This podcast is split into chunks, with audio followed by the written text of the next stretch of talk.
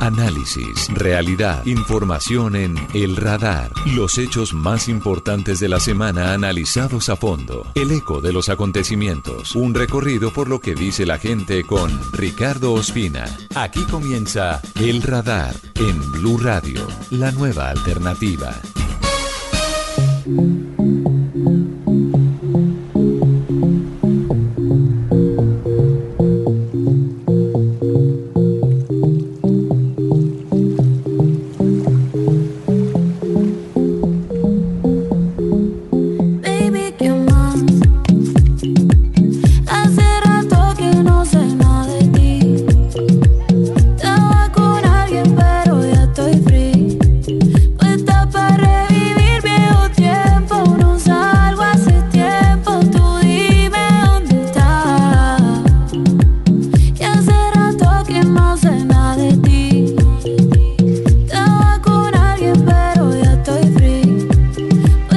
Sábado, bienvenidos a El Radar bajo la dirección de Ricardo Espina. Soy Juan Camilo Maldonado. Escuchamos a Carolina Giraldo, más conocida como Carol G, que ha sido tema de conversación durante los últimos días. Su presentación en el Festival de Coachella en California fue realmente impactante.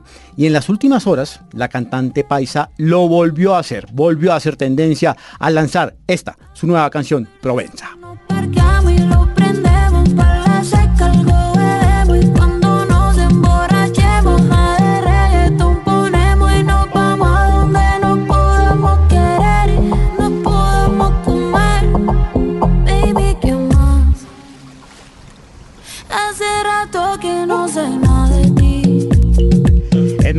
24 horas, el video oficial de Provenza en YouTube se convirtió en tendencia número uno en la plataforma. En este video, en la playa y acompañada de otras mujeres, Carol G crea un espacio en el que el poder femenino se ve y se siente. Una vez más, la paisa, la bichota, quiso enviar un mensaje de empoderamiento femenino. En esta ocasión, evocando un paraíso con mujeres de todas las tallas y colores.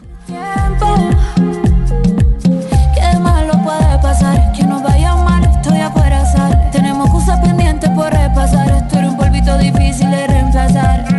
No sé si te convenza, nos damos un rocecito por Provenza. Y si la cosa se pone tensa, en mi Provenza de Carol G va muy bien con nuestro tema de esta tarde, de arranque hoy en el radar, porque las redes sociales han terminado siendo un arma de doble filo. Son una herramienta muy útil a la hora de compartir información Incluso pues hemos visto cómo se exponen denuncias de casos de violencia, desapariciones, robos, pero también tienen una gran difusión en estas plataformas las fake news, el bullying y todo tipo de comentarios donde se agreden a otras personas y camuflan eh, este tipo de comentarios de agresiones, pero pues la gente todavía cree que es chistoso, creen que es algo de humor atacar a la mujer o a otras personas a través de las redes sociales con insultos. Ana María Celis, muy buenas tardes, ¿cómo está? Hola Juan, buenas tardes.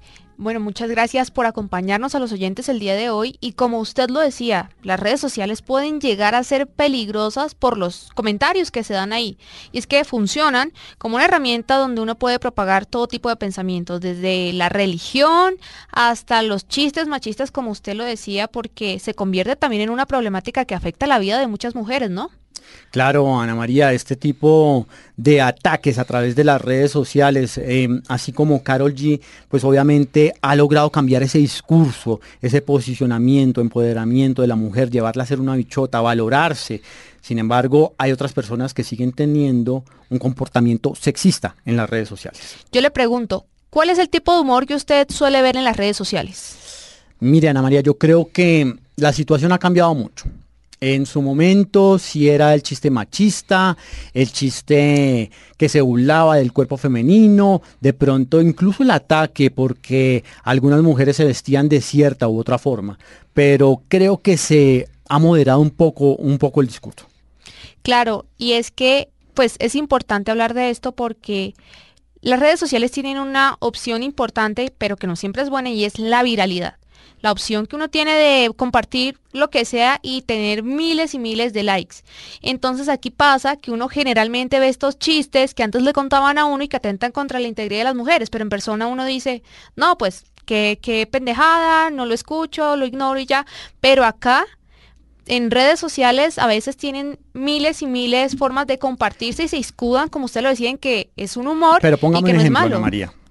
Usted como mujer que de pronto le han hecho algún comentario como de chiste, como escuché uno groserísimo, por ejemplo, la vez pasada, uy, esas botas, ¿dónde, dónde dejó amarrado el caballo? Que de pronto en un ambiente Sí. social lo toman como, Claro, como chiste. o, o digamos con respecto al movimiento feminista de, hay una feminazi eh, que vaya a hacerme un sándwich, por ejemplo, haciendo referencia a la cultura de que la mujer debe ser quien cocina.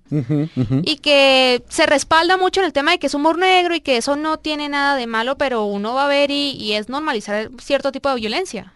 Claro, claro, Ana María, y por supuesto también eh, esos chistes las rebajan, las humillan y puede terminar mal. Es un humor negro que incluso termina generando víctimas. Claro, yo no sé si usted escuchó alguna vez en algún momento aquel caso de un hombre que asesinó a una de sus parejas, fue un feminicidio, y él en sus redes sociales solía compartir eh, eh, estos chistes donde, ay, las mujeres son para limpiar, son para cocinar, mi mamá no la crió bien, y todo el mundo lo tomó como humor hasta que realmente asesinó a su novia. Eso es terrible, Ana María. Es importante esto que usted dice porque las mujeres realmente ven esto como un tipo de violencia, se sienten agredidas mucho más cuando estos comentarios machistas vienen de hombres cercanos en sus vidas. Que vean algún tipo de humor en un feminicidio o violencia es preocupante. Carla Mendoza nos cuenta su experiencia. Considero que el machismo sí se propaga y se ve muy a menudo. Por ejemplo, cuando vemos comentarios sexistas hacia las mujeres, cuando suben sus fotos más, explí- más explícitas, por decirlo así. También por medio de los memes en los que se refieren a las mujeres como infieles, bandidas, feminazis Medicina Legal para el 2021 reveló unas cifras preocupantes porque 98.545 mujeres fueron víctimas de algún tipo de violencia. De estas, 797 corresponden a asesinatos. Es decir que 16.402, por ejemplo, fueron de violencia intrapersonal, 15.600 por delitos sexuales, 8.500 por violencia intrafamiliar y 23.000 por violencia de pareja y se presentaron 394 casos de suicidios, ¿no? O sea, lo que puede llegar a ser este tipo de acoso, que una mujer se suicide porque no puede lidiar con la presión de, de estos actos. Claro, es que allí es donde la lleva su acosador, la lleva a tal punto que en medio de una situación desesperada, en medio de una situación de que te amenazo con publicar tu vida íntima, pues esto, esto termina en la muerte. Ana María, lo que realmente representa esto es que en nuestra sociedad sigue arraigado el tema del machismo. Yo en estos momentos tengo 40 años, a mí me criaron diferente. Eh, en mi casa, realmente mis hermanas, eh, pues obviamente eran las encargadas de atender a mi papá.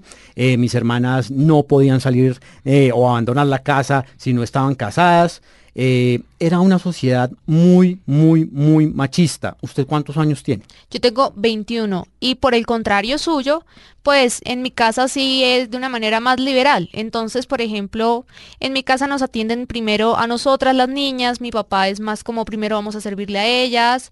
No, están, no está tan arraigada esa creencia, pero que persiste también en algunos casos, como que una mujer no puede salir sola a la calle de noche porque le puede pasar algo, que es mejor que vaya con un hombre. Son cositas que uno puede seguir viendo y que siguen normalizadas, pero siempre es diferente por generaciones eh, estamos en un proceso de reeducación, Ana María. A mí me pasó algo muy particular. Una vez eh, me estaba bajando de un taxi con una compañera de trabajo más o menos de su edad. Le extendí la mano para que pues ayudarla a bajar. Y ella me dijo, no, yo puedo sola. Y hasta se molestó. ¿Por qué pasa ese tipo de reacción? O sea, entiendo que nosotros en estos momentos eh, nos criamos en otra época, pero ahora la mujer ve algo de independencia, no necesito de un hombre por, esto. Incluso una vez em, ofrecí mi chaqueta, yo no necesito que un hombre me dé su chaqueta, me respondieron. Sí, porque pues muchas veces a pesar de que es un acto que uno puede ver de amabilidad o de caballerosidad, tiene que ver también con que se ve el- la situación o el eje de poder en ese momento. Entonces, yo soy quien maneja la situación, yo soy quien tiene el control y yo soy quien te va a ayudar. Entonces muchas mujeres lo que quieren es como, no, déjame, yo soluciono y si yo quisiera tu chaqueta yo te la pido. Es más como por ese lado. Y también el tema de la cuenta. O me ha costado un poco ese cambio generacional. Por lo que usted dice, nos educaron distinto. En mi época era un acto de caballerosidad y, lo que a mí me inculcaron es el hombre paga la cuenta si invita a una mujer. Y también muchas se molestan. No, no, no, yo pago la mitad, tú pagas lo tuyo. Claro, por ejemplo, a mí mi mamá me decía, Usted siempre pague lo suyo porque para eso le vamos a dar plata, salga con quien salga, siempre lleve su dinero guardado porque usted no puede depender de nadie. Así sea para un helado que uno se quiere comer, me decía ella, es mejor que usted pague su helado y así se compra el que usted quiere y no dependa del dinero de otra persona. Porque también muchas veces ese dinero significa yo tengo cierto control sobre ti. O sea, yo ya te di algo, ahora tú tienes que darme algo. compro tu novia, pues tú me has dicho cómo es ella y me gustó la información. Te la compro, pues nunca suerte con las que he tenido yo. Te compro tu novia. No voy a regatear el precio, dime pronto el valor. Te la compro. No creo que saldría cara aunque cueste un millón.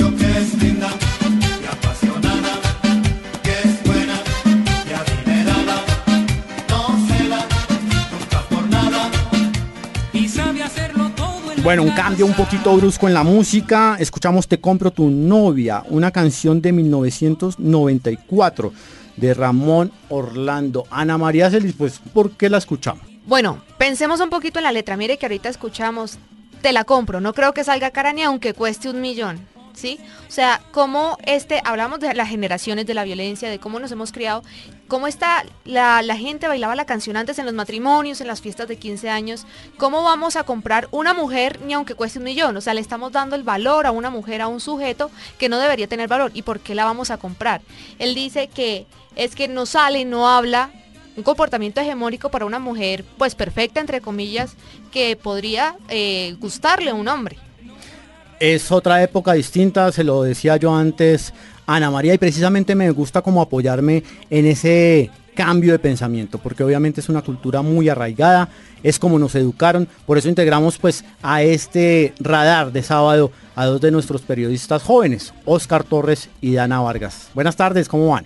Buenas tardes Juan Camilo y Ana María. Juan Camilo Oyentes, buenas tardes. Bueno, Ana, comienzo por usted también piensa lo mismo de te compro tu novia, es, así, es, es, una generación que de pronto tenía como un concepto de posesión por la mujer.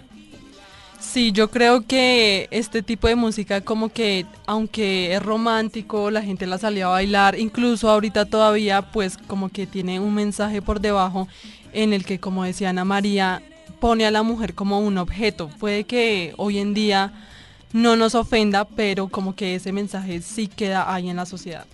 Oscar, ¿usted cuántos años tiene? Yo tengo 21 años. 21 años. Em, ¿Lo criaron también con ese, eh, ese tipo de educación en el que la mujer es la que debe responderle al hombre? Sí, Juan Camilo, ciertamente yo creo que aunque en mi hogar siempre hemos sido bastante liberales, el, el, estigma de que la mujer siempre debe estar en la casa, debe cuidar de los hijos, siempre debe estar ahí para la protección de ellos sí es algo tanto que viene desde mis abuelos hasta mi madre hoy en día y yo creo que es algo que, digamos que culturalmente empezamos a nosotros desde, desde muy niños a crearnos de esa manera. ¿Dónde marcar, Oscar, el límite? Hablamos ahorita con, con Ana María, el límite entre lo que es chistoso y lo que es ofensivo en redes sociales cuando se habla a una mujer, a un joven como usted. Yo creo que es muy difícil, Juan Camilo, hoy en día tener esa diferencia y esa línea. Yo creo que es uno de los debates que se está dando en este momento en redes sociales, es cómo diferenciamos, incluso lo hemos visto en el humor, cómo el humor también se ha cancelado a partir de que se mete o se, se está vulnerando a las comunidades. Eso yo creo que es una línea muy delicada. Yo creo que el respeto o en el momento en que se ofende a la persona por su sexualidad, por su orientación, por cualquiera otra, por la religión incluso, eh, o en este caso que estamos hablando sobre la violencia sexual o la violencia de género, yo creo que eh, es muy importante tener en cuenta que esos eh, mensajes que están dando las redes sociales también son muy potentes porque le llegan a muchas personas sin ningún filtro. Dana, ¿usted cuántos años tiene? Tengo 23 años. ¿Cómo ha vivido de pronto ese acoso? Esa sensación de que esta persona realmente no es chistosa. O sea, realmente lo que dices no es chistoso, me estás acosando. El acoso lo he vivido más que todo, digamos, en la calle. que es cuando, bueno, uno va caminando normal hacia su casa, hacia el trabajo y empiezan los comentarios molestos que obviamente uno por miedo no puede responder y aunque uno quiera, como que eso se le impide el miedo, igualmente es muy inseguro hacerlo. Y bueno, en los chistes, como que también es una situación en la que uno no sabe qué hacer. Si uno está, digamos, con los amigos y todo eso, como que si hay un punto en el que ya llega a ser muy ofensivo, pues uno simplemente no se ríe y uno sí dice como, oye, basta, como esto no es chistoso. Pero pues igualmente... Y en redes sociales, Dana, obviamente las redes sociales son públicas, obviamente pues uno elige a quién seguir, a quién no seguir. Nos hablaba Oscar de la cultura de la cancelación, yo puedo bloquear a esa persona, pero sin embargo... Eh, llega el mensaje ofensivo, llega un acercamiento que uno puede creer que, que, de pronto es un tema de amistad y termina pues obviamente vulnerando algún derecho o siendo ofensivo. Sí, pues digamos ahí la medida que yo tomaría también es como bloquearlo, como no permitir que se llegue a ese tipo de acoso porque pues en realidad es molesto y uno no quiere eso. Bueno, aquí entro yo un poquito y es que a mí me ha pasado, no sé si a Dana, y es que uno recibe usuarios extraños donde le mandan unas fotos muy explícitas. Mm, eh, aquí realmente la pregunta es, ¿qué le hace pensar a esos hombres que uno quiere ver esas fotos explícitas sin ni siquiera conocerlos, sin ni siquiera mandar un hola? Entonces nos sentimos un poquito acosadas y a veces ni siquiera basta con bloquear porque se crean nuevas cuentas para seguir acosando y seguir mandando cosas y ya es un punto en el que uno no sabe qué hacer.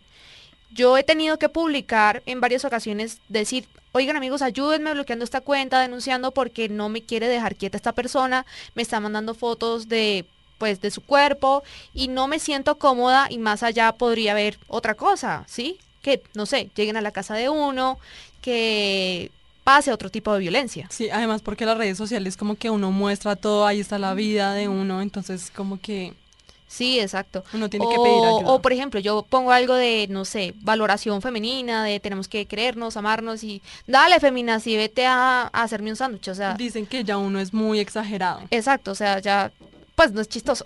Y yo creo que desde la posición, yo tengo bastantes compañeras, amigas, mujeres, y desde esa posición es frustrante cuando uno quiere ayudar, cuando uno quiere desde pues desde una posición de hombre, una posición en la que uno está favorecido por la sociedad, quiere ayudarlas a ellas, es muy complicado cuando uno va por la calle, cuando uno sabe que hay tanta inseguridad, que también puede haber un riesgo en el que uno puede estar metido cuando quiere defender a sus amigos, cuando quiere defender a sus amigas en este caso, y yo creo que es muy complicado también el escenario en el que nos encontramos de violencia, eh, pues que efectivamente estamos en esta sociedad. Yo también quería tocar un tema y era que el, el este, este pensamiento está tan interiorizado en la sociedad que incluso uno nota pensamientos o comportamientos machistas por parte de las mujeres y sin demeritar para nada, digamos que lo que ellas quieran reivindicar. Yo sí siento que, por ejemplo, eh, el simple hecho de que a las mamás le regalen ollas en sus cumpleaños, eso me parece, o que ellas las pidan, eso me parece un comportamiento que está o un pensamiento que está arraigado en las familias colombianas. Ana, ¿a usted le regalaron alguna vez precisamente que la ollita, que la escoba, la aspiradora? Sí, que la cocinita, que... ¿Y cómo la hacía sentir? Pues digamos que uno estaba muy chiquita y uno, pues yo tenía arraigado ese comportamiento de, wow, tengo que aprender a barrer, porque tengo que ser una niña aseada, porque voy a crecer y voy a ser una mujer y tengo que ser ordenada, porque me voy a casar y no me puedo casar si yo no sé tender una cama, si yo no sé barrer. Después, con el tiempo y con la gente que uno va conociendo, pues, o sea, es importante, exacto, aprender a barrer y a trapear, pero no precisamente porque yo soy una mujer, sino porque es supervivencia básica. Claro. Dana, usted también recibió ese tipo de regalos que de pronto eh, eh, la niña tiene que ir con el color rosa, entonces el regalo rosa es para la niña y también acá tienes tu cocineta y, y cosas que pues obviamente son arcaicas. Sí, a mí cuando era pequeña me regalaron una cocina, me acuerdo, y también me regalaron una caja registradora. Y ahí, bueno, cuando era pequeña, obviamente a mí me gustaba, yo que iba a pensar en esas sí, cosas. Porque se engoma. pero ya, digamos, cuando, digamos, hoy en día, no digo, uff, me molestan, no me hubiera gustado que mis papás me regalaran esto porque, bueno, digamos que en la casa, en mi caso, todos ayudamos. Mi papá no es como que uno le tenga que hacer todo, lavarle los platos, servirle la comida, no pero digamos que en el futuro, digamos para mis hijos, si llego a tener un niño, una niña, ya no pienso como en ese tipo de el regalos. Tema, el tema del físico.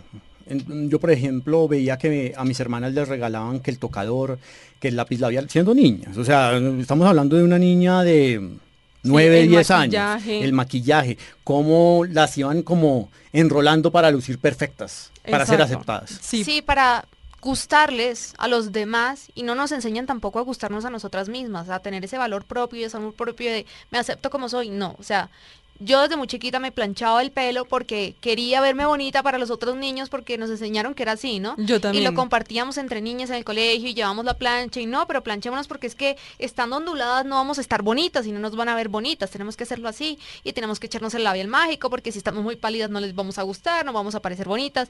Ese pensamiento afecta mucho la autoestima y lo ve uno más adelante cuando ya es más grande, que tiene problemas de confianza en uno mismo, de seguridad y pues es terrible porque ya afecta psicológicamente. Sí, incluso, incluso cuando yo era pequeña me alisaba tanto el cabello en el colegio que mi mamá me tuvo que decomisar, o sea, esconder la plancha para Yo me llegué a quemar una mano con una plancha. Mm. el cabello. digamos, ese era uno de los castigos. Me iba a mandar algo, le escondemos la plancha es el tema de cómo una sociedad, una cultura, educa a las niñas o le dice a las niñas desde muy pequeñas cómo comportarse para ser un estereotipo lo suficientemente perfecto para gustarle a los hombres. Sobre el tema nos habla Vanessa Lara de la Red Jurídica Feminista. Realmente no somos como un sujeto de deseo, sino somos el objeto de deseo. O sea, como somos algo que se tiene que hacer desear por ese otro y no somos sujetos que se apropian de un deseo. If you're still in a position where you're getting dick pics, ladies, I have a suggestion for you. When you get a dick pic, send back a dick pic.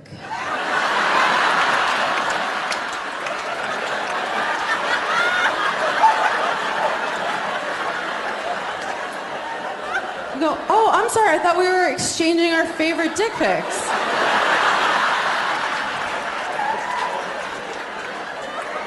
Dick for dick, pic for pic, ¿no? Esta persona que ustedes escuchan, no sé, no sé si la tienen en el radar, como se llama este programa en el radar, es la comediante estadounidense Amy Schumer. Ella es eh, una persona que es activista, es activista precisamente, fue arrestada en los Estados Unidos. Eh, protestando por los derechos de la mujer, de decir ya basta frente a este tema del Me Too que estalló en Hollywood, frente a este acoso por parte de productores, de directores contra mujeres. Eh, lo, que, lo que escuchamos ahí, la traducción pues obviamente no la podemos hacer porque es horario familiar, pero precisamente lo que Dana y Ana nos hablaban ahorita, cuando un hombre sin solicitarlo les envía a través de las redes sociales una foto de sus partes íntimas, pues lo que nos recomienda muy jocosamente, pero también muy críticamente Amy Schumer, esta comediante, es devuélvanle otra foto, de una foto de, un pene, y dile, mira, yo también tengo colección de penes, tan, tan, tan, tan. Es, algo que obviamente ella lo dice eh, muy en chiste, muy en broma, pero que realmente nos hace ver lo delicada que es la situación del ciberacoso en redes sociales. Claro que sí, Juan Camilo. Dos cosas. Una, como les decía ahorita, que yo en algún momento intenté eso y la persona me respondió como que rico, entonces súper raro porque uno no sabe ni siquiera qué responder. Y la otra es que una amiga casi fue atacada con ácido, fue amenazada de sufrir heridas con ácido en la cara porque una persona la estaba atacando constantemente a través de mensajes, se creó muchas cuentas y le decía respóndeme, respóndeme y él hablaba solo en el chat con ella, le decía ¿cómo te fue hoy? Ah, muy bien y él se respondía solo y al final el último mensaje que le mandó es como bueno, pero usted no me respondió, entonces no se extrañe que yo pase por su casa y le eche ácido en la cara. Y el susto que uno puede llegar a pensar y a pasar en ese momento es tenaz porque si lo dice puede ser capaz de hacerlo.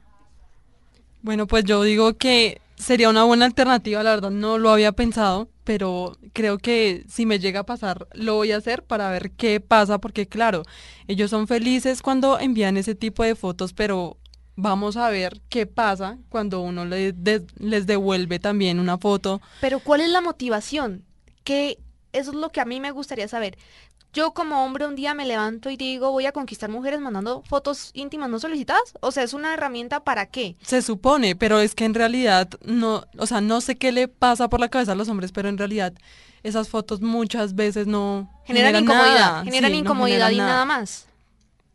Pues bueno, frente a este tema, que es muy difícil de controlar, lo comentábamos antes, Telegram no tiene un buen filtro, WhatsApp obviamente no, eh, Instagram menos, ninguna red social le va a filtrar este tipo de mensajes. Lo único que usted puede hacer es denunciar la cuenta o bloquearlo. Pero Ana María, Google, que es el, mayor buscador a nivel internacional, está tomando acciones, está tomando cartas en el asunto, no solo para eh, evitar este tipo de acciones, sino también para contrarrestar, para controlar ese ciberacoso, ese ciberbullying.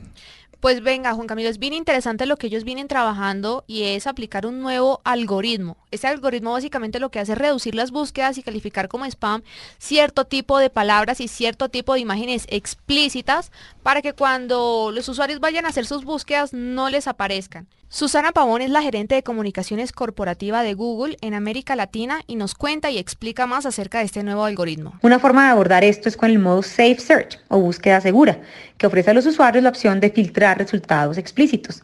Esta configuración es la predeterminada en cuentas de Google para menores de 18 años. Incluso cuando los usuarios elijan tener Safe Search desactivado, nuestros sistemas ya reducen resultados subidos de tono y no deseados para las búsquedas que parecen no tener intención de encontrarlos. Este es el panorama de cómo se vive el ciberacoso, la violencia, la agresión, el abuso y el machismo en redes sociales y cómo le podemos poner control, no solo de nuestra parte, sino también, qué bueno, que esos grandes gigantes de la tecnología como lo es Google se involucren en este proceso. Ustedes no se muevan, sigan con el radar, porque ya volvemos con un tema bastante interesante. El futuro de las pensiones en Colombia. ¿Va a alcanzar la plata? ¿Va a aumentar la edad de jubilación en el país? Ya volvemos. Ya regresamos a El Radar en Blue Radio.